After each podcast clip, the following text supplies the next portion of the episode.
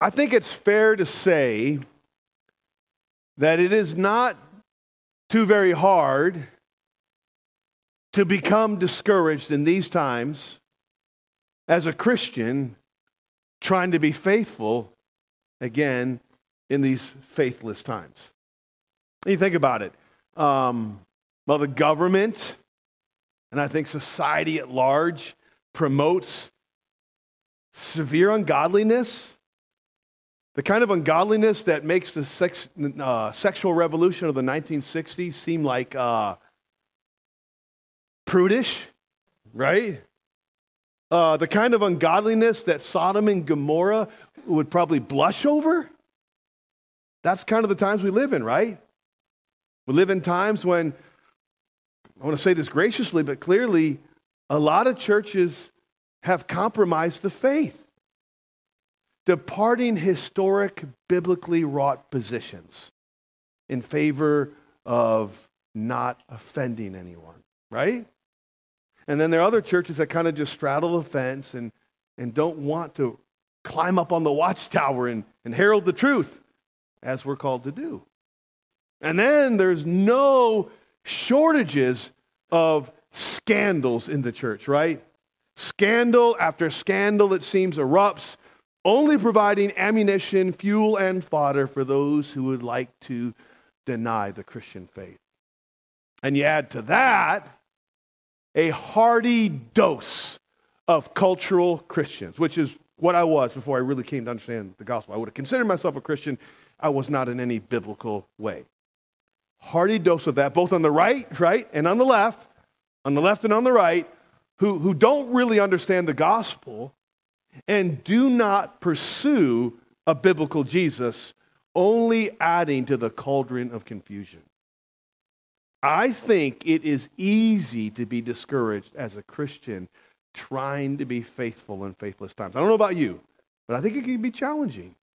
And as a result, we can be tempted to just throw in the towel. What's the use? Everybody else is accommodating lies. I don't want to be ostracized, so there's a temptation to compromise. And if we're not tempted to compromise, I think we can be tempted to become bitter and cynical and perhaps even unloving, caustic, right? And just sort of button down the hatches and ride it out until the Lord returns, until we die, whichever comes first. Instead of being bold, vibrant, joyful witnesses, you know, light, Jesus says, and salt. In other words, we can easily become obsessive about all that is wrong instead of confidently proclaiming Him who can make all things right. So, I had no idea, and I'm, I'm being truthful here, that when I stepped out of Matthew to go to the Gospel of Jude Contend series, right? Coming back to this, Matthew thirteen, today's passage, how much these two, the book of Jude and this parable, these specifically the first parable, would intersect together in calling us to be faithful in faithless times. So I promise you, I'm not riding a hobby horse, okay? I'm just riding the text. And I believe, Restored Church, God is speaking to us in this hour about holding fast and doing so with joy. Just as Jude twenty-four and twenty-five was a call to be encouraged in the midst of contending for the faith, I believe this passage is a shot in the arm to us. A shot in the arm, and here's the title that says, yes, fakes exist, and they do, but the kingdom still advances.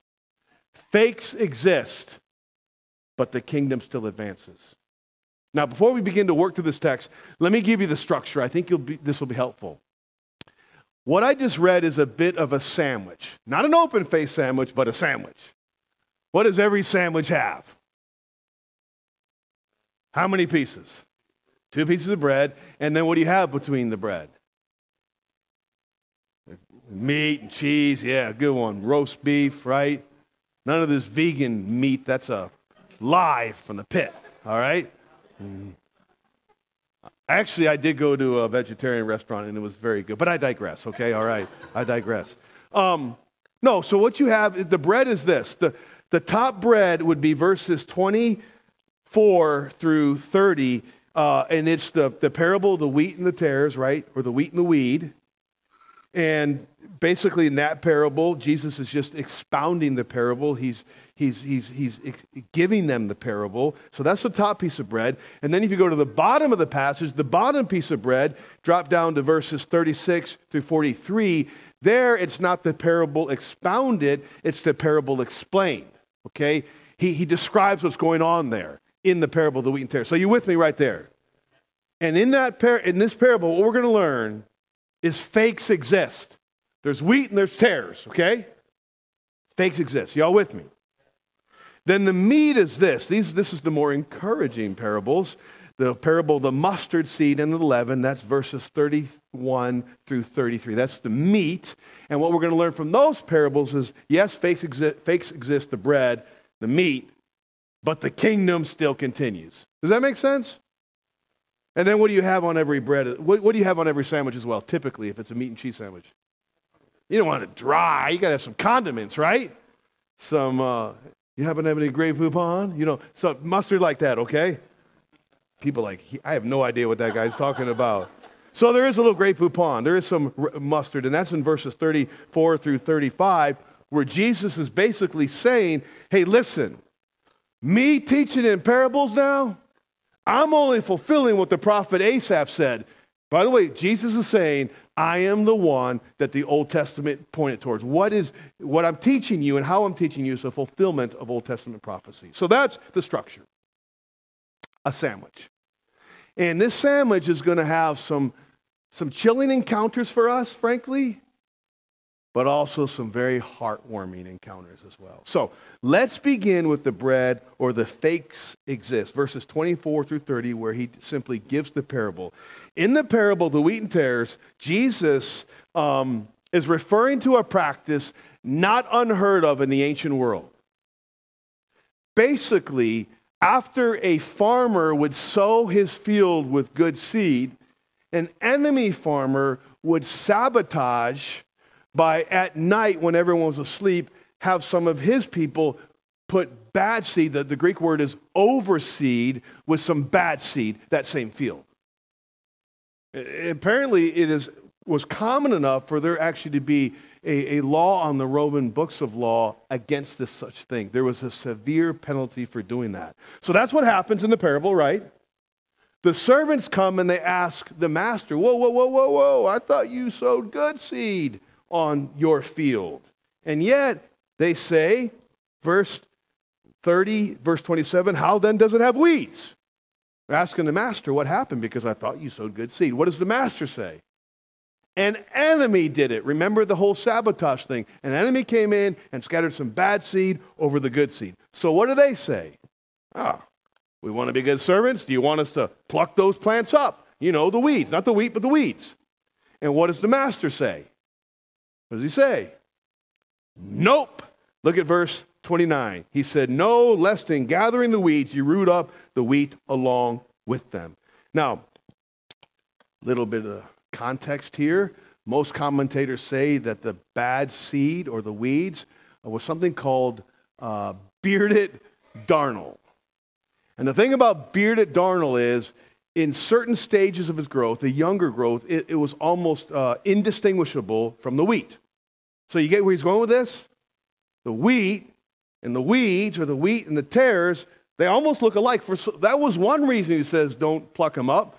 Remember, my mom wanted me one time to weed the garden, and I weed it more than the weeds, okay? I couldn't distinguish between the two. Duh. So he's saying, don't do that now. And the other thing is, he says, even if you can distinguish between the two, their, their uh, um, roots get so intertwined that if you yank up one, you're going to pull up the other. So this is what he says, verse thirty. Let them both grow together until the harvest, and at harvest time I will tell the reapers, gather the weeds first and bind them in bundles to be burned, but gather the wheat into my barn. In other words, the time's coming, wheat barn, weeds burn pile. Pretty easy to follow parable, right? But of course, Jesus is talking about more than did weeds, right? And wheat and ancient practices. He's, he's trying to communicate spiritual truth with everyday stories, parables. Now, for some people, parables are, Nick, is it green needle? And what was the other one? Brainstorming. You have no idea what I'm talking about, much like the Grey Poupon thing? You can go back and listen to last week's message, okay? So parables have this have this kind of dual purpose, both to conceal truth, right, to people who are interested in truth, but also to reveal truth for people who are interested in truth. Well, looking at this narrative, the people to whom the parables reveal truth ask sincere questions. And that's exactly what the disciples do in verse thirty-six, the bottom piece of bread. Then he left the crowds, Jesus, and he went into the house, and his, his disciples came to him saying, explain to us the parables of the weeds of the field. Now, these men are called disciples. Disciples. Do you know what disciple means? A follower and a learner. True disciples are followers and learners. They keep on following and keep on learning about Jesus. A lot of people pray a prayer. It's like they high-fived the Lord, but then they went on with the same life. That is not conversion. Conversion, you turn his direction, believing he paid for your price on the, the price of your sin on the cross, and he, and he rose again on the third day to prove it, right? And you then follow him. These are true disciples. So after he's done telling the masses this parable, they say, hey, can you give us the inside scoop? What is this about? And Jesus then will proceed to tell them about five entities, the identity, if you will, of five entities in this parable. Let's, let's look at these five entities. He says,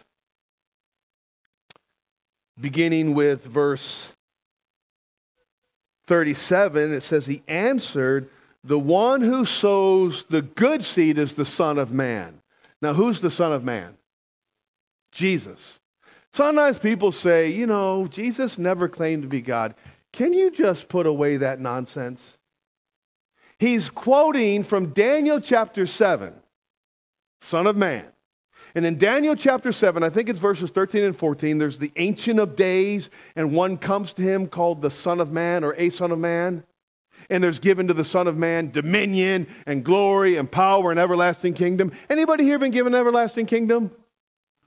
Only an everlasting God can receive an everlasting kingdom. So this is Jesus referring to his deity. He is the sower of good seed. That's entity one. Entity two, we ask ourselves then, what is the... What, what, what, what's the sphere or the scope of where this sowing is taking place?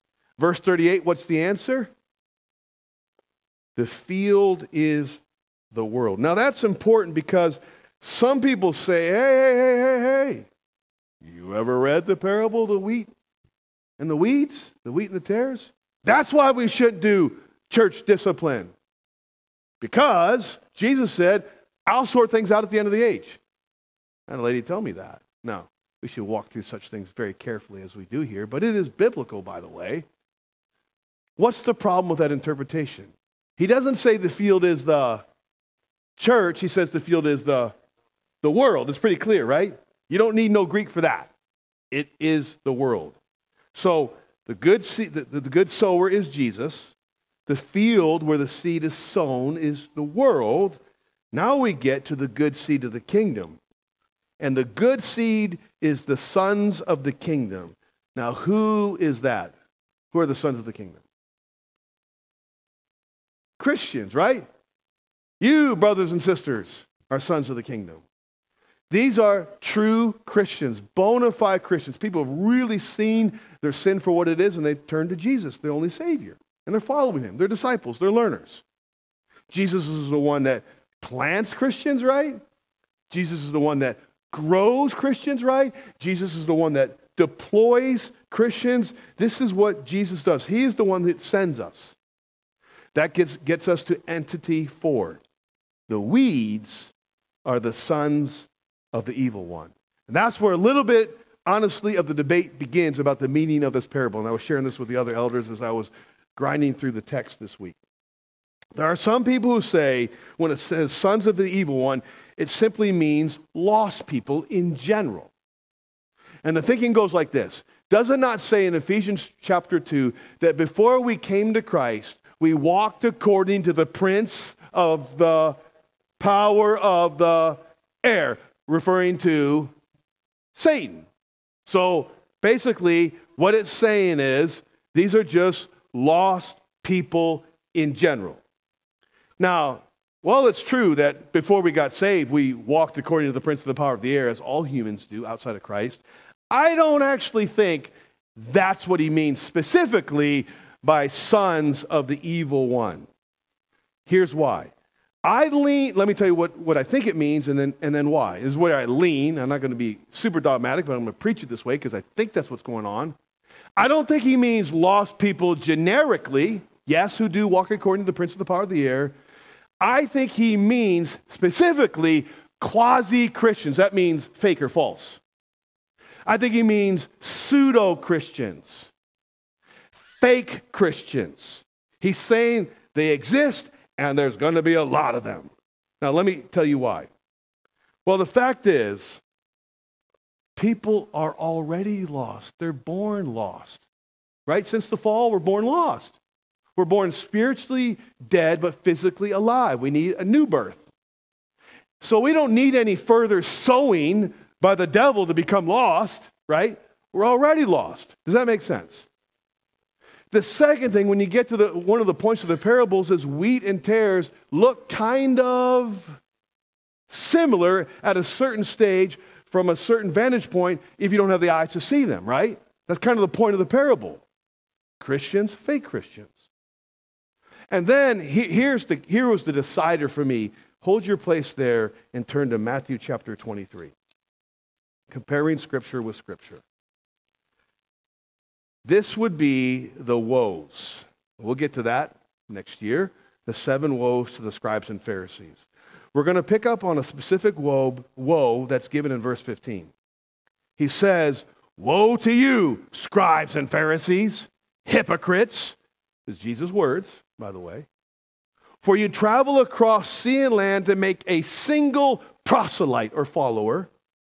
And when he becomes a proselyte, you make him," now look at these words, "twice as much a child of hell as yourselves." Do you see that? I think he's talking about a fake convert. These Pharisees, the skewered ones, didn't see people truly come to Judaism and trust the one the system pointed towards. Rather, they made their followers twice the child of the devil that they were, twice the sons of hell that they were. Quasi-Christians. So I, that's the way I'm taking this, okay?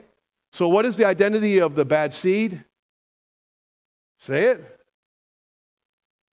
Quasi-Christians, fake Christians, counterfeit Christians, yeah. Finally, fifth of all, not for the sermon, but for these identities, okay?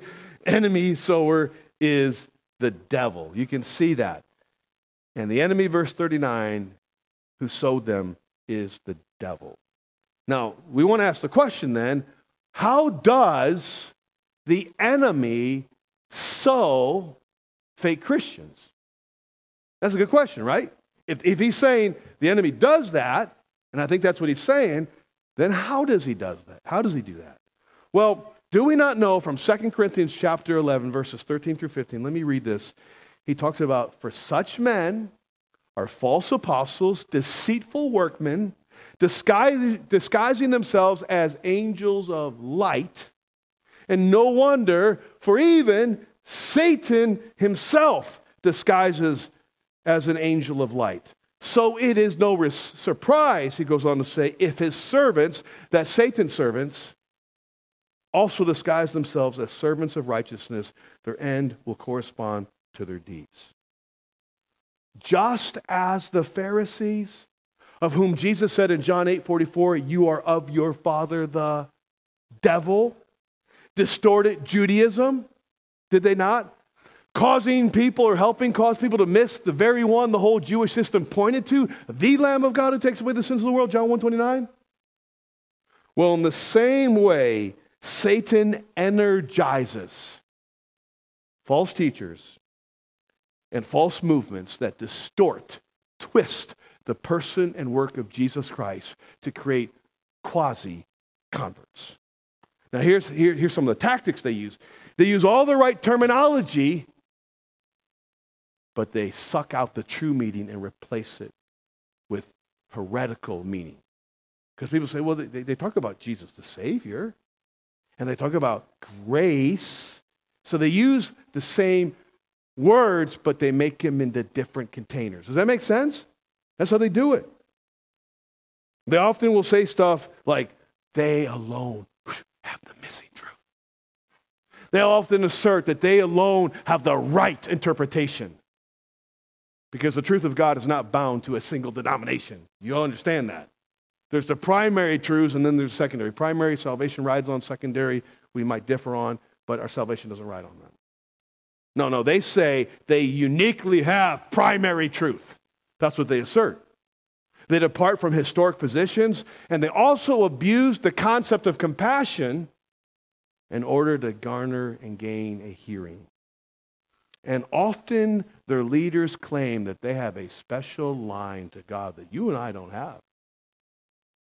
Now, I want to give you a few examples of it, because without examples, it just kind of remains amorphous and ambiguous. So, pseudo-Christian religions. Jehovah's Witnesses, right? They do not believe Jesus is God. They'll talk out of both sides of their mouth. They even did the Watchtower translation, which tries to take the deity of Jesus, the, the godhood of Jesus out of that translation. But it's so woven in, even you can even prove Jesus God from their twisted, because people bow down and worship him. Only God is to be worshipped. Then you have Mormonism. Mormonism says that we can become a god, just like Je- Jesus was once merely a man, and he became a god, and now he has his own universe, and you can have your own universe with all your wives and this and that. But they use a lot of the same terminology, right? Or how about this? Seventh-day Adventist, who actually believe that what we're doing shows that we're under the curse of God because we are Sabbath breakers meeting on the first day of the week. They, they, they're trusted in the law, the old covenant law. And then you have this. You have something called Roman Catholicism, a lot closer to truth than those other ones, but believe that, for instance, Mary and Jesus are co-redemptrix. co-redemptrix. In other words, they, they do this salvation thing together.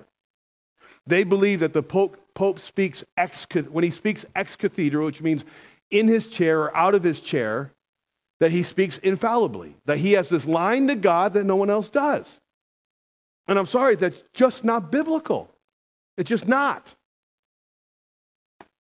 You have progressive Christianity, which is something kind of old but coming back repackaged, which they take the same terms, but they put different meanings in them. And I, just one other example I came across this morning. So uh, a person I, be, I befriended some some time ago, um, he is, uh, I can find this, I have it. He is um, a minister in a certain Lutheran denomination. And he happens to be married to somebody else who's a minister in that same organization, who is himself also a man. So that tells you where the denomination is on that.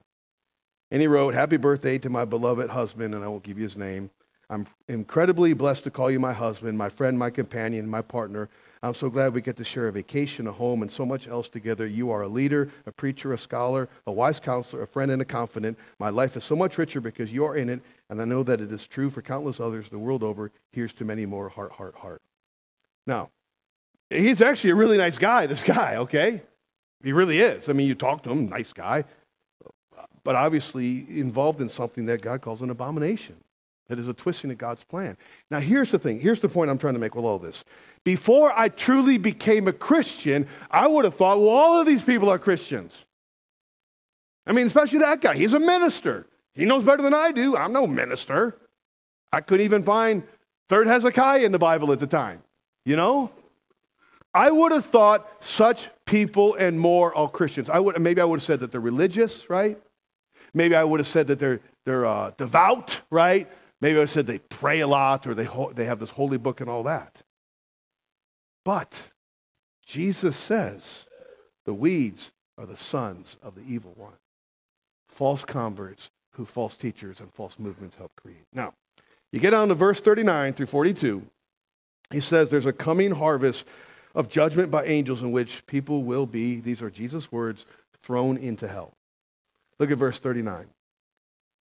The harvest is the end of the age and the reapers are angels. Just as the weeds are gathered and burned with fire, so will it be at the end of the age. The Son of Man will send his angels, and they will gather out of his kingdom all causes of sin and all lawbreakers and throw them into the fiery furnace. In that place there will be weeping and gnashing of teeth. Now some people, and I think Pastor Cleet, as he comes back to the parable of the dragnet in two weeks, uh, we'll be talking a little bit about hell and what that means doctrinally and practically in everyday life. But there are some people who want to deny or diminish the existence of hell. Now, hell is a horrible place, right? But to deny it or to diminish it is to say that Jesus is a liar. You read those words. So I would recommend anyone here that you just go with Jesus, okay? Just go with what Jesus has to say, because Jesus is not a liar. What's interesting, there's a phrase, in ver- and I'll leave that for now, but verse forty-one, there is a phrase that um, that gives the true character of all these people. However they might look religiously, this, this, this phrase reveals their true character. He says, the Son of Man will send his angels, verse forty-one, and they will gather out of his kingdom all what? Causes of sin and all lawbreakers, or, or literally everything that causes sin, or everyone that causes sin and all lawbreakers. See, can bona fide Christians pretty much commit any sin? Yes, right? David uh, and, and, and many, Peter, many, many others. But such people are marked by sin, even if it is masked, right? By religion. Religion is nothing more than putting lipstick and a ribbon on a pig. You still got a pig, right? That's kind of a funny image, by the way. I, I imagine my dog Lucy with lipstick on. She would still look like Lucy. Big, rotund dog, beautiful dog. You know, but it's just the truth. And, and, and religion isn't just that. Religion is like putting a suit on a cadaver. You're still dead in your transgressions and, transgressions and sins. More than that, religion is actually trying to put a happy face on an enemy of God, because the Bible says that our sin, our law-breaking, is an expression of our enmity towards God. But this description of verse forty-one b, I want to read it again, all causes of sin and all lawbreakers, should actually make all of us here flinch. It really should. Well, unless you've never broken God's law. Anybody here like that? Anybody here like that? Anybody? Not a one. Not a one. No. In light of James two ten, a verse that Joe referenced in Sunday school, whoever keeps the whole law and yet offends, in how many points? One, is guilty of all. So really, this should make all of us flinch, right? This should make all of us say, Lord, what must I do to be saved? Now, there's a truth this parable doesn't tell, but the rest of the Bible does. And that is this. God is in the business of turning weeds into wheat. Isn't that beautiful? That's Ezekiel thirty-seven right there. When he takes away a heart of stone and gives us a heart of flesh, regeneration, causing us to see our sin for what it nasty is, and run to the Savior for what he gloriously is, for salvation. And, and, and I could just give you story after story after story after story. And for sake of time, I'm just going to give you one. Second church we were at as a family. It was in Greenville, South Carolina. And there was a, a, a sweet older lady there who had been a nun. She was very devout, nun. Um, but along the way of just interacting with the Bible herself, she came to see, whoa, whoa, whoa, whoa, I can't earn grace. For all have sinned and fallen short of the glory of God. That all our righteousness, Isaiah sixty-four six, is nothing but filthy rags. And the enemy would love to think that I can work my way to God out of pride.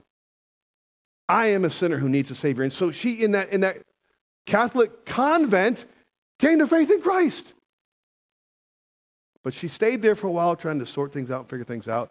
But one of the things that would happen, I think uh, one of the local cardinals or whatever would come, I don't know, every year what, or every month. I'm not sure what it was, what it was to the convent, and all the nuns would, would, would bow down and kiss his ring. And she said, I can't do that. That would be against God. So she would go hide in the closet before she finally left the convent.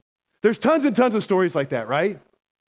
People who come out of false, dead, works religion to the religion of grace or the truth of Christ. Now, verse forty-three, and I got to really hurry now, um, says, then the righteous will shine like the sun in the kingdom of their Father. How are we righteous? Righteous by what? The justification of Christ, right? He gives us his righteousness, but also righteous by transformation, right? He saves us, and then maybe he begins a lifelong process of changing us. It ups and flows, it's up and down, but he is changing us. And he ends this part by saying, he that has ears to hear, let him hear. Do you have ears to hear? Do you understand that you that no religion can save you apart from the truth of Jesus Christ? And he saves whoever will come to him. Now, that first point is fakes exist, but now we will really sprint. Let me tie up my old cowboy boots right here. The kingdom advances. We're going to go to two parables. Verse thirty-one reads, the kingdom of heaven is like a grain of mustard seed that a man took and sowed in the field. It is the smallest of all seeds, but when it has grown, it is larger than all the garden plants and becomes a tree. Oh, let me stop here. Some people take this and they say, see, the Bible's not inspired. Jesus doesn't know what he's talking about. The mustard seed is not the smallest seed. You can, people say that. Well, context, context, context. He's talking about agricultural seed, clearly. And by the way, in Palestine, and by the way, it was until the sixteenth century, until they imported tobacco seeds, which I guess are even smaller. So enough of that, okay? So this parable reminds us, these two parables remind us of four things about the kingdom. Number one, the kingdom starts modestly. Modestly. Am I saying that word right? Modestly. Modestly. Yep. That's how it starts. We like fanfare and massive launches and all that. That's not how, that's not how Jesus launched his, his, his incarnation. You know the story. We're about to celebrate it, Christmas. He came into the world on some eye, under eye-raising situation, right? Hmm. He's born in, in a feeding trough. I'm sure Courtney's baby will not be put in a feeding trough this morning, okay? In a stable. Right? With stinky animals. In backwaters, Bethlehem. And when they move in fulfillment of prophecy to Nazareth, they say, can any good thing come out of Nazareth? And then the twelve disciples that he chose, these were not any, they were not any part of the Jewish leadership structure. They were not men of higher social class. These were a bunch of, in the main, unlearned dudes. And then Jesus, after living thirty-three years of perfection, dies on a criminal's cross, right? Went to the San Quentin of the day, the execution chamber, the cross, nailed to a cross. A few people saw the significance, right? Remember the uh, Roman centurion, surely this man is the Son of God? But most people just saw another person being crucified. And of course, yes, after he was buried like a seed, the ultimate mustard seed, Jesus. Hallelujah for that, right? He rose from the dead. And that changed it for so many. It changed a lot of things for a lot of people. But still, Christianity was a pretty small movement at the time. And they come together at Pentecost, one hundred twenty. Some people consider that a small church. Just one hundred twenty. Bam! Here we are today, right? Modest beginnings, and look at it now. Look at it now. Incredible. Boom. How about conversion itself? Man, what a great lesson this morning, Arpith and Pastor Cleet. That was awesome. Because evangelism mostly begins quite modestly. Not with crazy fanfare and crazy stories, just sustained faithfulness in all the mundane places of life. We like to give airtime to dramatic conversions, as I did with the nun, but most begin in very modest, unremarkable ways. Isn't that true? A question or a comment by a friend. Somebody shares a verse. Somebody invites you to church. That's typically how it begins. So parents, remember that with your children. Keep on, as you admonished us this morning, encouraged us, keep on sharing the gospel again and again and again. It starts modestly. That's what we learn from this parable, the kingdom, how the kingdom advances. But second of all, it blesses globally. Look at this phrase right here. Verse thirty-two, it is the smallest of all seeds, but it, when it has grown, it is larger than all the garden plants and becomes a tree, so that the birds of the air come and make nests in its branches. Let me summarize here. There's some Old Testament stuff going on here. He's referencing uh, imagery from Daniel as well as Ezekiel, in which the nation of Israel was described as a tree in which the other nations would come and find security and safety and blessing and all that under, in those branches and underneath those branches. I think the point is clear. The impact of Christianity on the world at large. Now, will culture tell you that Christianity has had a good impact on the world or a bad impact? Oh, Christi- what will the world typically tell you right now? Bad, right?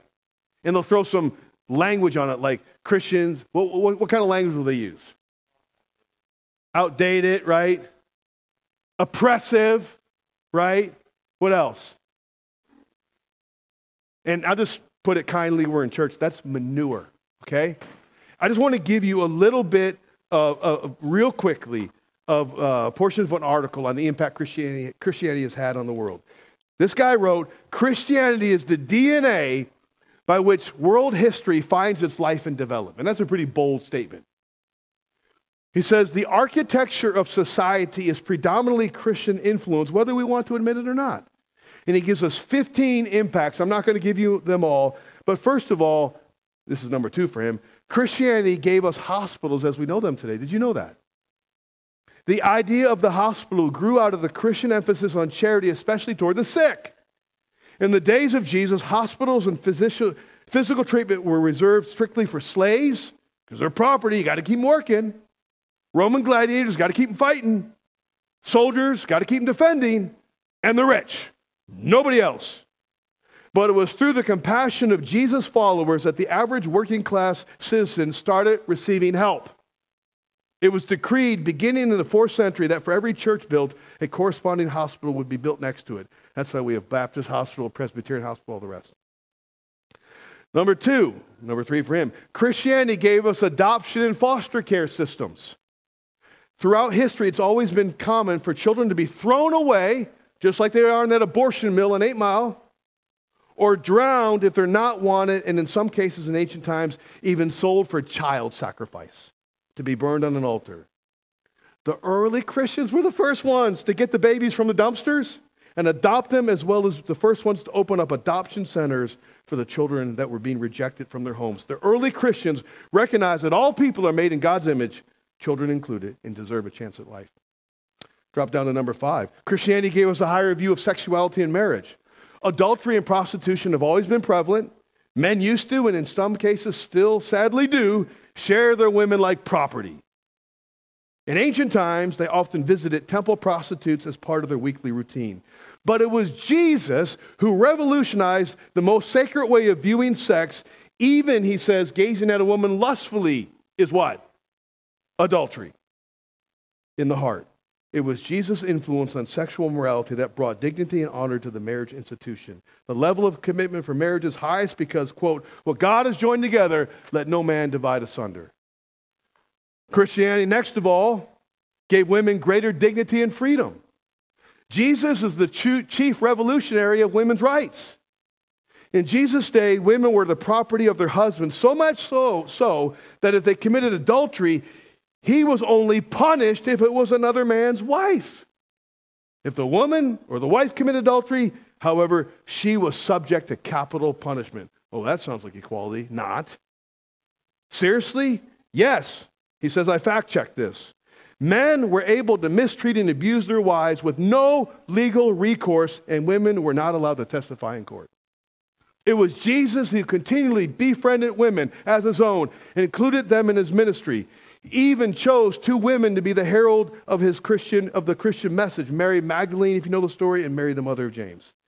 It was scandalous, but Jesus revolutionized and elevated the status of woman. Now, wherever Christianity spreads, then so does the value, respect, and dignity of women along with it. Christianity was the most important force in abolishing slavery. Slave auctions were once practiced in the United States, and unfortunately, many slave owners called themselves Christian. But the true followers of Christ, called ab- abolitionists, eventually paved their way for the Emancipation Proclamation in eighteen sixty-three. I go on and on and on. I'll just close with this. According to the World Economic Forum, Nine on, of the best ten nations on earth for women's rights have majority Christian populations, a tree blessing others. Despite the fact that some universities, and even a lot, and perhaps most, are now openly hostile to Christianity, this man discovered nearly every leading university in the world was founded by Christians. He goes on to say, while certainly many Christians were pro-slavery to the, prior to the Civil War, the author learned that among the most influential abolitionists, the ones who worked most tirelessly to overthrow slavery, he could not find one who was not a Christian. Listen, family, I will not go on, but I could. The church, remember in, in, in First Corinthians seven, the, the, the believing spouse has a sanctifying influence on the unbelieving spouse? That's an analogy for the influence the church is supposed to have on the world as we are salt and light. Now, that gives us finally to the other parable, the parable of the leaven. Verse thirty-three, the kingdom of heaven is like leaven that a woman took and hid in three measures of flour till it was all leavened. Um, this also reminds us of modest beginnings like leaven. That ain't much, right? And leaven, by the way, is uh, typically not spoken of favorably in the in the Bible, not exclusively, but not typically favorably. And let's be honest, he uh, started his kingdom, Jesus did, with a motley crew of disciples, as I referenced. So it emphasizes that, but it also reminds us, third of all, that the kingdom grows imperceptibly. You can't really see it going on sometimes. Like, three measures would be about Uh, a flour would be about fifty pounds of dough. With leaven in it, it would it would do its thing with the bread so that you could feed one hundred people, okay? But you're not going to see that leaven doing this leavening thing, right? You could stare at that bread. You could maybe put down a camera and, like, you know, condense uh, the time frame and all that, but you're not going to see it happen. You're not going to see it doing its thing. And you know what? You can feel like you're not having any impact. You can feel like, I'm not having an impact at work like I want to. I'm not having an impact with my friend like I want to, or my, in my neighborhood. Do you, do you ever feel like that? I sometimes feel like we have an impact in this neighborhood at all. I can feel that way sometimes. I feel like, Peter, I just go a-fishing. But could there be, might there be, some leavening going on? You just can't see it. The kingdom grows imperceptibly. I, I know, and Susan will tell you this, I hid God's work in my heart. It was growing. I didn't want anybody to know. Doggone it, you know? I'm all right with God. What do you mean? I was born a Christian. No, I was born a sinner in need of Christ. But finally, that yeast got to growing so much, it had to bubble out. And what must I do to be saved? And that's what God did. And that's how the kingdom often works. And fourth of all, the kingdom advances unstoppably. Once yeast is in that dough, you can't stop that. You can't put a little barrier in there and say, yeast, go no further. That's not the na- that's not how yeast works, right? Once yeast gets into the bread, you ain't stopping it. Kingdoms come and go, but the kingdom of God is unstoppable. Let's do a little roll call. A little roll call here. Anybody in this room from the kingdom of Assyria? Alexandria, are you from Assyria, the kingdom of Assyria? No, because you'd have to be about fifteen hundred years old, by the way. That kingdom is long under the dust. And you're a spring chicken, got more feathers than I do, right? Anybody here from the Aztec Empire? Anybody? Anybody? Any, can you check the nursery, Nick? Anybody from the Aztec Empire back there? The Mongol Empire. The Ottoman Empire. Anybody? Anybody? You get the point. I could go on and on and on and on. And by the way, sometimes people say, this is just a side that I scribbled in this morning, but I think it needs to be said, even though going a little bit longer. Thank you for your patience, Stephen. I love, if everyone was like Stephen, hey, keep going, you know. You can drive home with me, okay, all right. Some people say, you know, the kingdom of God it, it depends on America. That's a bunch of rubbish. Now, I do believe Second Chronicles seven fourteen, if my people called by my name shall humble themselves and seek my face and pray, then I will, you know, heal their land and forgive their sin and, and all that. But the reality is, very likely, we are going to be a finding for archaeologists like those other kingdoms I just mentioned. Right?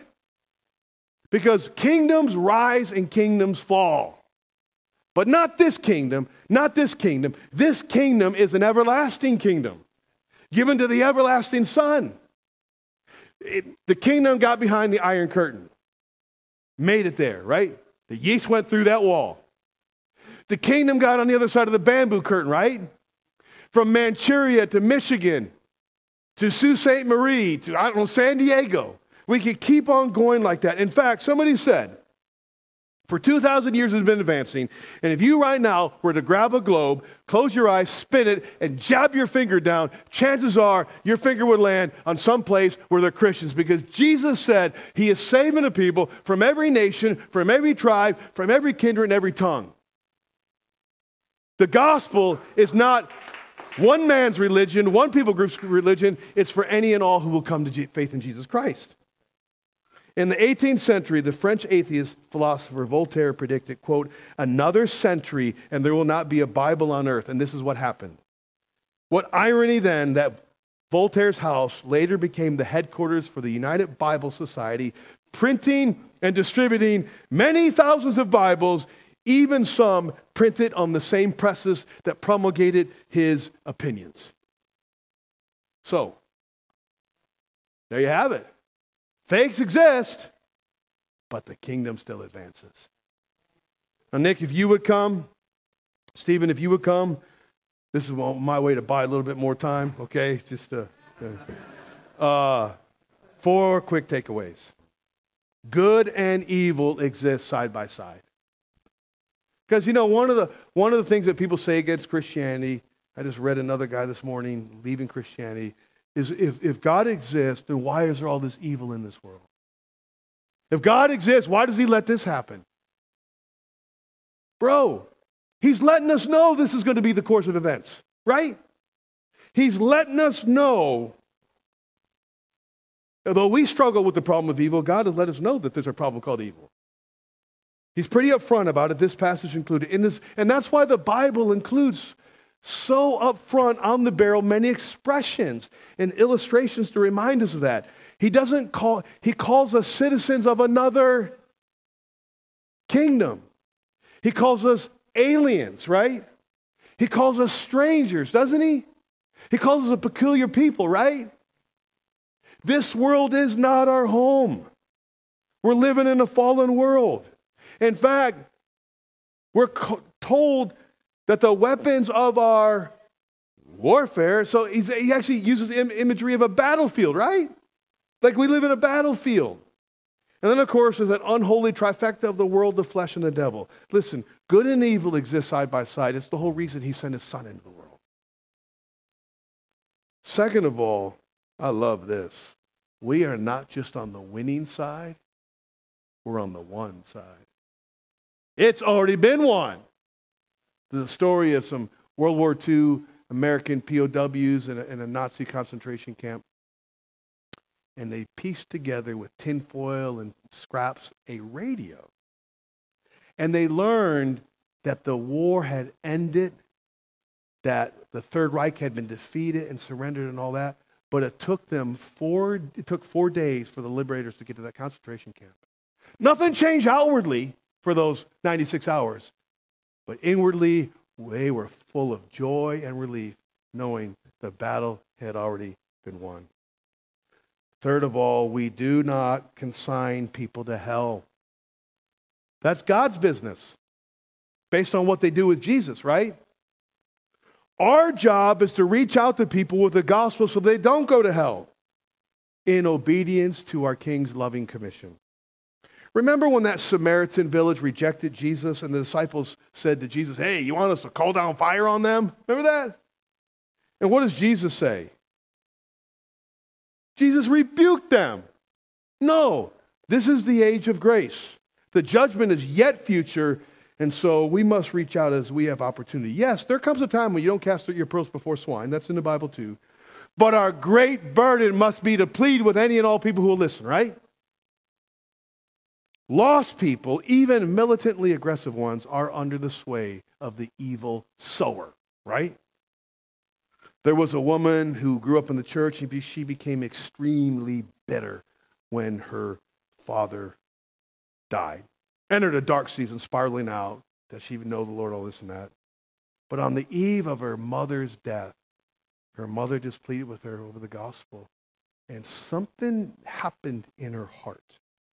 And it led to her bona fide conversion. And when her mother passed away, she wasn't bitter. She praised the Lord for the faithfulness of her mother. And finally, what will happen to you at the separation? What will, you, what will happen to you? Have you, have you trusted Christ? Are you following Christ? And does your life give evidence that you actually are a disciple, learner, follower? That's you. Just remember, we're not on the winning side, we're on the one side. But if that's not you, that actually puts you on the lost side. But see, the lines have not been ultimately drawn. That happens at the final separation. And Jesus is wonderfully in the business of turning weeds into wheat as people acknowledge their sin and come to him. And he would save right here on the spot anybody here who trusted in him. For God so loved the world that he gave his only begotten Son, that whoever believes in him should not perish, but have everlasting life. Father, thank you